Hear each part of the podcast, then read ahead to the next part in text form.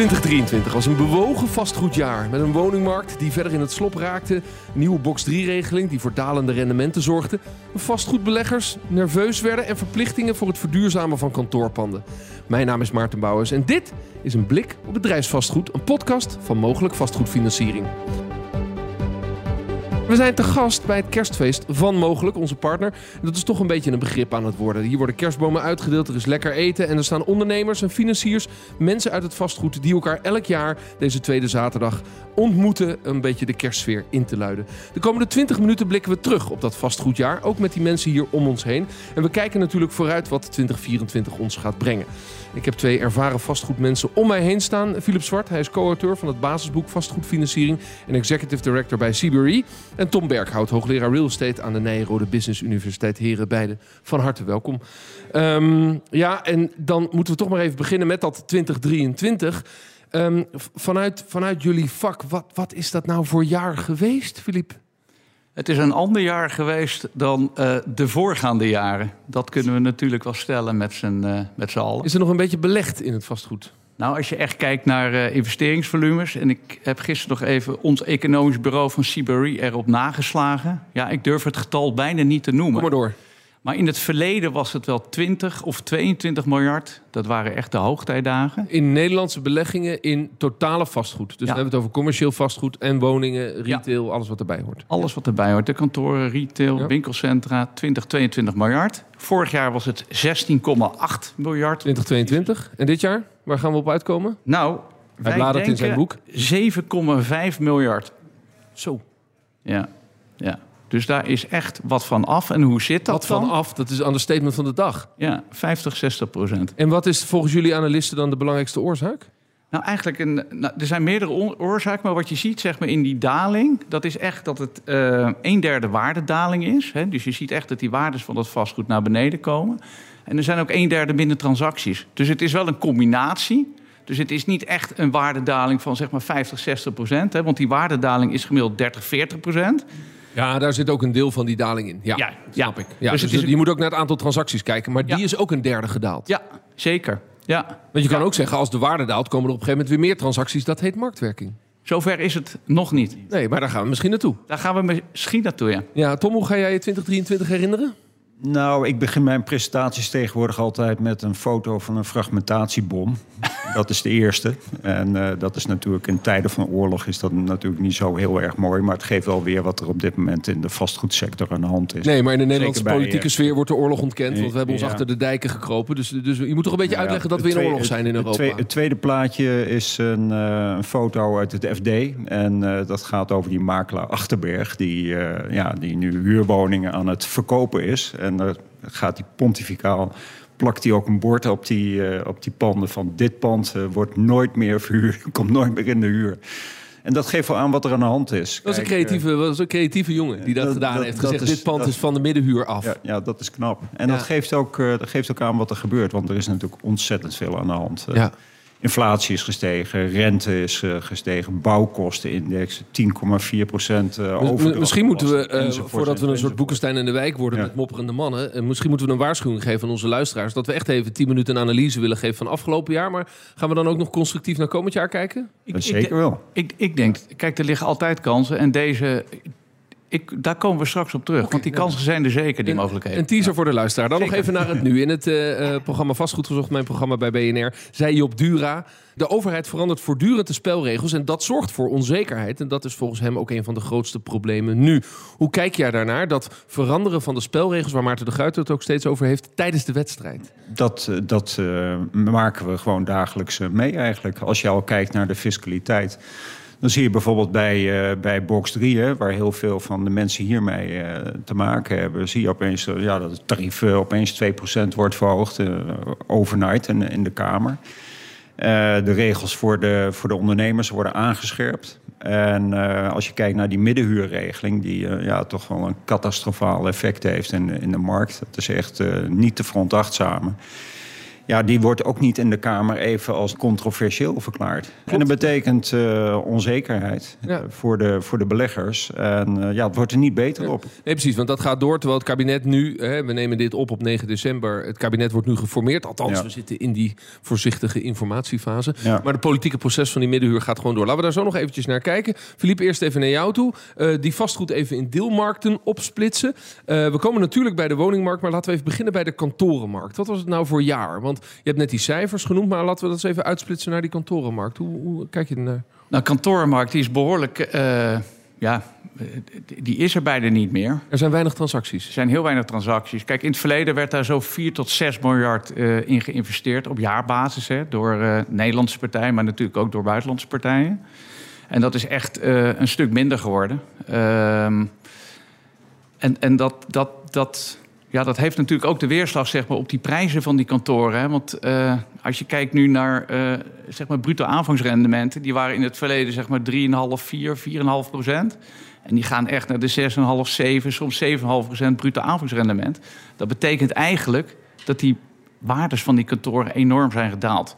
En daarmee impliceert het natuurlijk ook wel weer dat het een kans in zich heeft. Hè, van jee, want die waardes die zijn gedaald. Aan de andere kant zijn er nog steeds kantoren nodig. Zeker kantoren die duurzaam zijn, die alle groene vinkjes, zeg maar. Uh... Maar, maar hoe werkt dat dan voor de vastgoedbelegger? Wat is dan precies dat bruto aanvangsrendement? Nou, die vastgoedbelegger denkt van als ik 10 euro kan investeren, bijvoorbeeld in Nederlandse staatsobligaties, dan krijg ik vandaag de dag 2,5, 2,6, 2,7 procent op die 10 euro per jaar. Uh, en dat is vrij zeker, zeker, zeker Nederlandse obligaties. Als ik dat doe op een kantoor, bijvoorbeeld op de Zuidas of in Rotterdam aan het Wena of in Zwolle, de City Post. Dat zijn op zich natuurlijk hartstikke goede parkeer, uh, kantoorplekken. Ja. Op mooie, met parkeerplaatsen mag ik hopen. Met parkeerplaatsen, maar ook bij het Centraal Station. Of ze Zuidas niet te, niet te betalen hoor, als jij wil parkeren, maar dat terzijde. Dat terzijde, ja. dat is ook verschrikkelijk. Maar daar gaan we het eventjes denk ik niet over hebben. Maar wat we zien is dat die belegger die is best bereid, zeg maar, om daar uh, uh, geld voor neer te leggen. Maar die wil daar wel een bepaald rendement voor hebben. En ja, en dat was in het verleden 3-4, maar nu vraagt hij minimaal 6-7. Ja. En waar zit hem dat dan in? Omdat het onzekerder is geworden. En je wil die onzekerheid afkomen met het rendement. Nou, er is meer onzekerheid in de markt. En daarnaast is de rente natuurlijk ook enorm opgelopen. Dat is natuurlijk ook een belangrijke... Oh als ik mijn geld gewoon op de bank zet, dan krijg ik ook een bepaald percentage. Ja, dat verschil moet, moet, moet er blijven. Ja, wij zijn natuurlijk tien jaar lang verwend met een negatieve rente. Dat kan helemaal niet. Ik ben het, is, ja, het is natuurlijk wel een optelsom van... Uh, ja, als je kijkt naar uh, beleggen in vastgoed... Uh, ja, je gaat vergelijken met staatsobligaties, 2,5 procent. Je wil je kosten goed maken van het onderhoud en dergelijke. Ja. En je wil nog een opslag hebben voor risico. Want ja, we hebben ja. ze zo net al benoemd. Ja, daar wil je ook een vergoeding voor hebben. Dan kom je al op 3, 4 procent eh, plus de nee, maar dat, dat, Die stijgende rente die kom je heel vaak tegen in die analyses. Is dat dan niet de oorzaak van het feit dat dit allemaal gebeurt in de vastgoedmarkt? Dat het hele gesprek wat we vandaag gaan hebben, dat het, laten we zeggen, de kernoorzaak is die stijgende rente? Ik denk dat uh, voor kantoren, maar in zijn algemeenheid beleggingen, die rente is natuurlijk, het is een kapitaalintensief goed, vastgoed. Dus moet je geld lenen om vastgoed te kunnen verwerven. En vreemd vermogen kost geld. Maar dat is de analyse, maar is het antwoord een ja of nee? het antwoord is ja, Maarten. Ja, oké. maar betekent dat dan niet dat we kunnen muggensiften over wat we willen... maar dat we gewoon moeten wachten tot we uh, in Europa weer economisch sterker worden... en dat de centrale bank de rente weer gaat, wat gaat verlagen... en dat we er dan doorheen komen? Dat dat ook de kern van de oplossing is? Ik, ik, denk dat dat een heel grote eh, kern van de oplossing is. Zeker. Ja, maar ik vraag me af of die uh, goede tijden of die weer terugkomen. Of die rente Moet, zodanig gaat dalen. Want 4% is historisch gezien helemaal geen gekke rente. Nee, nee sinds uh, de 16e eeuw niet. Ja, de gebroeders de Wit. Maar uh, ja, het is maar de vraag of, of we weer naar die hele lage percentages gaan. En zolang dat niet gebeurt, ja, dan zullen we toch, vergelijk met het verleden, ja, gaat mank lopen. Ja, dan nog eventjes naar die kantorenmarkt, dat thuiswerken. Ja. Eh, wat we in corona zijn gaan doen. Sommige ondernemers spreek ik en die zeggen we halen mensen weer naar huis toe. In grote corporates is thuiswerken best wel gewoon geworden. Heeft dat invloed op die, um, op die kantorenmarkt? Zeker, zeker. Kijk, als je kijkt naar de werkplekratio in Nederland, zo noemen ze dat dan, hè, van mensen werken 0,75 of 0,65 uh, uh, van hun tijd op kantoor. En wat men verwacht in de toekomst is dat 50-50 wordt. Dus 50% kantoor en 50% thuiswerk. Ja, of in de Ja. Als je kijkt naar de Verenigde Staten, daar werkte men in het verleden 100% op kantoor. Dat was echt iedereen deed dat. En dat gaat ook uiteindelijk naar 50% Dus je ziet dat in Nederland of in Europa is daar wat meer balans tussen. Dus dat gaat zich op een gegeven moment ook gewoon ja, uitfaseren. En dan ga je denk ik ook wel weer die basis zeg maar, in kantorenland zien. Ja. We hebben net uh, op Nijrode een onderzoek uh, gepubliceerd uh, over hybride werken en welke gevolgen dat zou kunnen hebben voor de kantooromgeving. Dat is een onderzoek in samenwerking met Van Zadelof, een Van Zadelof Instituut op Nijrode. En dan zie je dat werknemers, met name de Zuidassers, twee dagen per week thuiswerken en drie dagen gewoon op kantoor. Maar de, wat nu van een kantoor wordt gevraagd is veel meer. Dat is dus, uh, ja, je wil flexibele ruimtes hebben in de zin van als ik even alleen wil zitten. Nou, dan moet dat makkelijk kunnen. Wil ik even met iemand overleggen, moet dat ook in een ja, ruimte dus kunnen. vraagt dus ook een investering. Vraagt ook kantoor. meer ruimte, maar andere ruimte. Oh, ja. en, en het is ook even de vraag hoe zich dat uh, gaat ontwikkelen. Iedereen speculeert erover, maar we weten het eigenlijk nog niet. Er zit wat onzekerheid in. Nou, dan even een stapje maken naar uh, winkels, retail bijvoorbeeld. andere type bedrijfspanden dan kantoren. Hoe is het daar gegaan afgelopen jaar? Nou, Rito heeft eigenlijk best goed gedaan. Je ziet dat die waardedaling daar een stuk minder is dan in de andere sectoren. En hoe komt dat? Eigenlijk omdat die waardedaling daar al in voorgaande jaren genomen is. Hè? Want Rita heeft natuurlijk last gehad, ook door COVID, internet, dat soort zaken. Dus je ziet dat dat langzaam is gaan uitwerken. Dus die basis is redelijk gelegd in dat retaillandschap. Dus je ziet ook dat, daar, dat die prijzen zijn dan min of meer aan het stabiliseren. Dus dat, dat is eigenlijk dus op het moment dat jij nu in retail wil stappen, is denk ik helemaal niet verkeerd. Want je weet, als ik vandaag iets koop, is het morgen niet 25% minder waard. Maar er zit toch een bepaalde stabiliteit in. Afhankelijk natuurlijk wel weer van plek, locatie enzovoort enzovoort. Je hebt allerlei soorten asset classes natuurlijk ook weer binnen die retail. Maar ik, gemiddeld genomen heeft het niet zo'n slecht jaar gehad. Nee, en stabiliseert het. Dan uh, tot slot heel veel over gezegd, uh, de woningmarkt. Ja. Laten we dat niet helemaal opnieuw uitanalyseren. Maar ik wil alleen even kijken naar die internationale belegger in die woningmarkt. Die zowel corporaties hebben die nodig als uh, de grote middenhuur. Maar, hè, maar ook koopprojecten. Je hebt die internationale belegger nodig. Ja. Hoe kijkt hij nu naar de Nederlandse woningmarkt? En, en, en wat is de analyse over 2023 van, van hem of haar? Nou, we hebben er al een beetje natuurlijk over gesproken. De, er hangt natuurlijk een enorme waas van onduidelijkheid boven die woningmarkt. Wat gaat ermee gebeuren? Regulering, fiscaal. En op het moment dat er onzekerheid is, stapt er geen er stapt geen partij in. Ja. Nee, de reden dat, ik het vraag is omdat ik, ik hoorde dat uh, op de Expo Real in München, uh, die in oktober altijd is, hè, een van de grootste um, vastgoedbeurzen in Europa. Daar was um, de, de talk of the town was um, survive till 25. Ja. Uh, maar goed, dat hoor ik dan die vastgoedjongens zeggen. En die kom ik dan uh, tegen informeel. En die zeggen dat dan tegen mij. En dan denk ik, ja, oké, okay, weet je wel. NS1, prima. Ja. Wat zeggen de cijfers? De cijfers zeggen dat, dat die woningen... die zijn ook met 30, 40 procent in waarde gezakt dit jaar... ten opzichte zeg maar, van het vorige jaar. En dat gaat dan over grote woningpakketten... die nou eenmaal af en toe van eigenaar wisselen... Ja. omdat de ene belegger verkoopt en de andere belegger ja. koopt. Ja, dus ook daar zie je die waardedaling... Ik weet niet of die aan het stabiliseren is. Kijk, ik, dat ding gaat natuurlijk pas stabiliseren als er duidelijkheid is over allerlei wet en regelgeving. Dat kan ik me dus voorstellen. Ja, dus... Maar het, het, klopt dus dat die internationale belegger ook met een grote boog om Nederland heen Zeker. loopt? Ja. Dat zien we ook gewoon terug ja. in de harde cijfers. Ja, ja. ja. En, en, en, ze hebben, ze hebben uitstekend, ze hebben ook uitstekend getimed. Want ik weet nog, uh, 2012, 2013 hield ik een groot congres op Nijrode met, uh, met allemaal beleggers. En, uh, en ik vroeg ook de mensen in de zaal, de Nederlanders, van... zijn die buitenlanders nou helemaal gek geworden dat ze hier gaan investeren in woningen? Nou, 80% was het daarmee eens. Maar uiteindelijk zijn... 12, 13, meest... toen hadden wij een hele diepe markt. Maar, toen, maar ja, maar die, uh, maar die hebben uiteindelijk zeer succesvol belegd in Nederland. Ja. En die zijn nu ook weer weg. Dus hun timing, ja, dat geeft toch te denken. Van, uh, ja, Hun timing was dus goed. Uh, was je kunt ook zeggen, op het moment dat, het, uh, dat de regels stabiliseren, dat er duidelijkheid is, komen ze toch ook wel weer terug. Nou, dat, is zeer de vraag. zijn gedaald. Dat is maar zeer de vraag. Ja, want uh, deze mensen die kijken natuurlijk in heel Europa wat er waar uh, te halen valt. En Nederland, ja, dat is gewoon op zich een relatief kleine markt. En dat moeten we dus gewoon maar uh, afwachten. Ja, de, nou, uh, Tom, dan nog even naar de box 3-regeling... waar je net al even over sprak. Voor particuliere verhuurders. Uh, het is nu bijna 2024. Zoals gezegd, we nemen dit op op 9 december. Um, is voor iedereen al duidelijk wat de impact is... en hoe de regels ook worden in 2024? nou, we weten in ieder geval zeker dat het tarief enorm gaat oplopen. Naar 36 procent, het belastingtarief. En 6 procent moet je maar aannemen als forfaitair rendement. Dus... Eh, de belastingheffing neemt alleen maar toe. En het wordt We zitten niet, nu in een soort tussenfase, toch? Vanuit het oude regime naar het nieuwe regime. Ja, maar die tussenfase is hoogst onzeker. Er is nu een uh, soort tussenfase met nog steeds forfaitaire rendementen. Hè, in de aanloop naar het, uh, 2027 toe. Maar er wordt nu al flink over geprocedeerd. De advocaat-generaal, uh, de adviseur van de Hoge Raad, heeft net een advies uitgebracht. Nou, dat, dat loog er niet om. Het taalgebruik wat hij toen hanteerde. Hij uh, praat bijvoorbeeld over statistibete politici. Dus met andere woorden, het moet nu eens een keer heel erg duidelijk gemaakt worden aan de politiek dat dit niet, zo, dat dit niet meer zo langer kan. Ja, ik vind dat niet een term die nou uh, op de voorpagina van de krant gaat komen. Mm, nou, dus hij, stond, hij, dat... stond, er wel in hoor. Ja.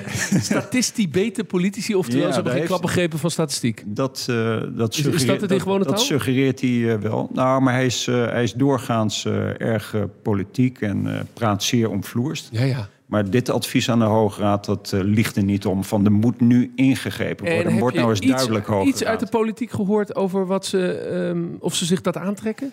Nou ja, als ik kijk naar de Kamerbehandeling uh, onlangs... en je ziet dat toch met wat, uh, met wat, even wat schroefjes worden aangedraaid... waardoor de tarieven omhoog gaan... dan weet ik nog niet of dat echt hard ja. doorgedrongen is. En ik denk ook, je ziet nu ook dat... Uh, Marnix van Rij, dat hij ook aan het inspelen is op het oordeel van de Hoge Raad. Want die is nu al aan het kijken van ja, als dat misgaat, wat moet ik dan gaan doen? Maar dat is toch goed nieuws?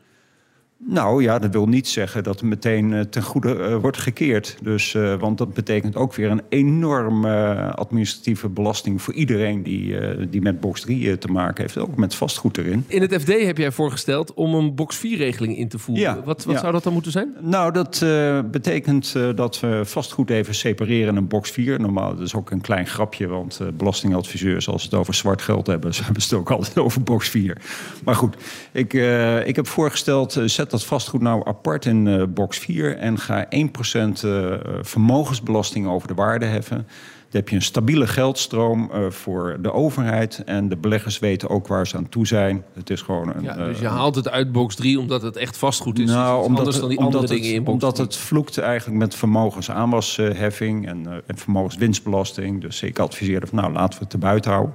Maar goed, dat is niet overgenomen. We blijven alles nog lekker in box 3 stoppen. Aandelen, obligaties, spaargeld. Voorlopig zie ik eigenlijk alleen nog maar verhogen van belastingen.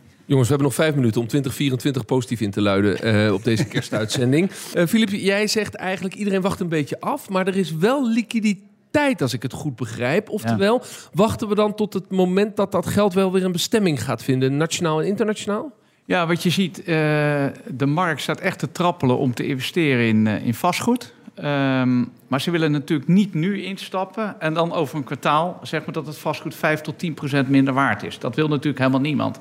Dus op het moment zeg maar, dat die prijzen stabiliseren, en dat wordt bijvoorbeeld ook uh, bewerkstelligd door de taxateurs, hè, dus die kunnen die waardes ook onderschrijven, dan zul je zien dat die markt uh, weer op gang gaat komen. En ik verwacht eigenlijk wel dat dat volgend jaar gaat gebeuren. Ja, of dat nou voor of na de zomer is, dat durf ik natuurlijk niet precies te zeggen. Daarnaast vind ik als financieringsman uh, dat de banken en, en lenders, maar bijvoorbeeld ook een mogelijk daar is nog steeds liquiditeit om vastgoed te financieren. Dat is echt anders dan 10, 15 jaar geleden.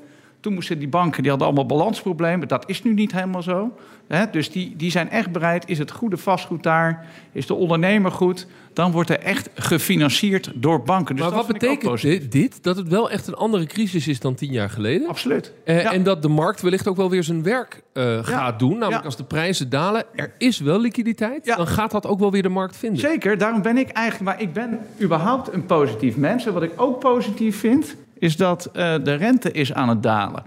Dus als je kijkt naar vijf jaar geld, ik zat net even met Tom uh, hiernaast nog even wat voor te bereiden, dan zie je dat dat ding 80 tot 90 punten gedaald is ten opzichte van het hoogtepunt. Dus dat hoogtepunt was 3,5 procent.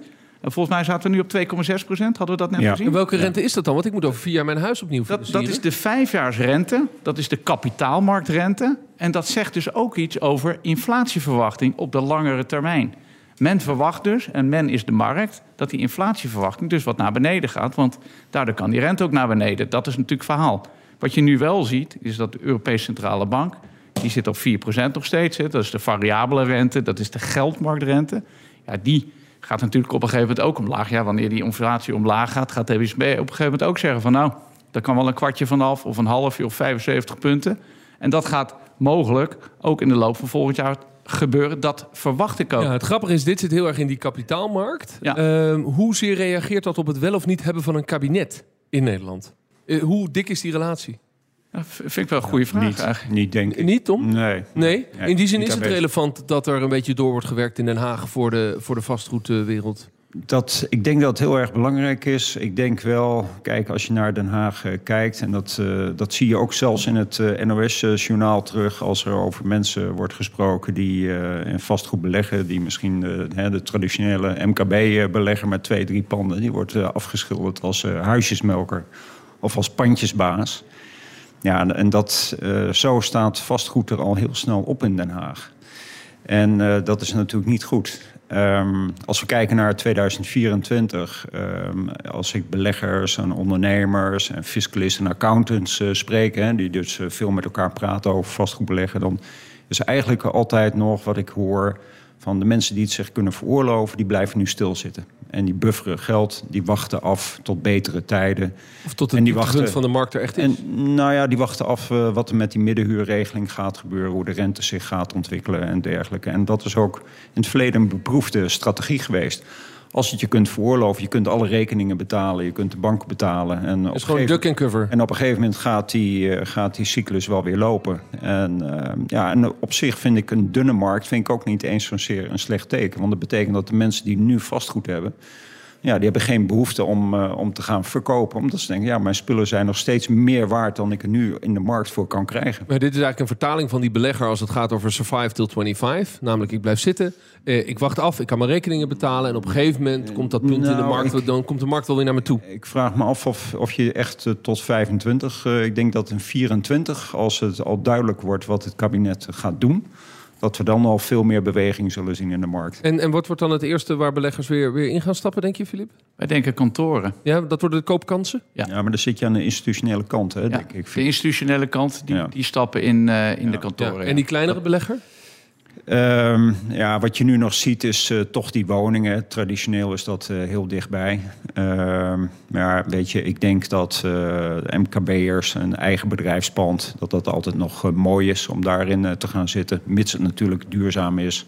Dat is, eh, dat is superbelangrijk. Een verduurzamen blijft het over- natuurlijk actueel, ook in 24. Je hebt ook een boek geschreven met 12 casussen en concrete Ja, tips. ja. Eh, eh, daar ligt een spanningsveld, hè? want die, zeker die particuliere belegger... die zegt ik wil wel verduurzamen... maar het wordt me nu eigenlijk door de fiscale regels onmogelijk gemaakt... om die extra investering te doen. Nou, Ja. Hugo het puntensysteem wel iets opgekrikt voor die Ja. verduurzaming. Ja. Is dat voldoende of zeg je van nee, hier zie je dat de Nou. overheidsbelangen ja, echt botsen? Nou, dat zie je wel. Kijk, op zich, eh, wat we uit die eh casussen halen, die, dat is nu op de NVM-site kun je dat vinden. Praktijkhandleiding verduurzamen vastgoed. Dan zie je dat verduurzamen loont. Hè. Ook van bruine gebouwen verduurzamen. Aan de andere kant, ja, als je naar de fiscaliteit kijkt, die, die kan niet alles repareren. Zo simpel ligt het. Dus eh, alles wat je nieuw aanbrengt in een bruin pand, ja, dat moet bijgeboekt worden. En dan wil je erop gaan afschrijven. Maar dat kan niet omdat eh, de afschrijvingsbeperking van toepassing is. En zolang die prijzen niet dalen, heb je weinig potentieel. dat, is- dat dus is iets wat het zullen- nieuwe, nieuwe kabinet wel moet regelen. ja, maar ik denk dat je, als het aan mij zou liggen, dan zou ik zeggen: regel dat buiten de fiscaliteit. Zorg dat de RVO, de Rijksdienst, eh, dat die bijvoorbeeld bepaalde investeringen subsidieert. Dan is die geldstroom ook buiten het fiscale domein en dan wordt er rechtstreeks gefinancierd. En dat is volgens mij veel effectiever. Nou, nou komt er een nieuw kabinet. Daar gaat natuurlijk een dikke woningbouwparagraaf en vastgoedparagraaf in komen. Eh, kun je één ding kort tot slot noemen waarvan je zegt... ja, dat moet er in ieder geval in. Anders zijn we echt weer het paard achter de wagen aan het spannen. Ik denk dat, eh, dat de overdrachtsbelasting wel een beetje naar beneden mag. Oké, dat zou er heel concreet in moeten. Ja. Voor jou, Tom, wat moet erin? Overdrachtsbelasting. En ik denk eh, ja, dat we ook eh, landbouwgrond eh, moeten gaan opofferen. Dat is nu 50% van ons ja, maar daar ligt een win-win situatie. Daar we ligt- willen minder daar boeren, een- want minder uitstoot. Daar ligt een super win-win Ja. combinatie. En dat zou je gewoon moeten gaan opschrijven. Interessant. Ja. Kijken of de BBB gaat regeren. We zullen het allemaal zien. En Philip Zwart en Tom Berghout, dankjewel. Fijn om deze podcast elk jaar met jullie te maken. Blik op bedrijfsvastgoed, een podcast van mogelijk vastgoedfinanciering. Ja, we gaan hier nog even een kerstboom uitzoeken. En ondertussen wijs ik u graag naar de andere podcast van Mogelijk. Het geld en de stenen, waarin mijn collega Tom Jesse in gesprek gaat met ondernemers, vastgoedbeleggers en investeerders over hoe zij vastgoed financieren. Bedankt voor het luisteren. Dag.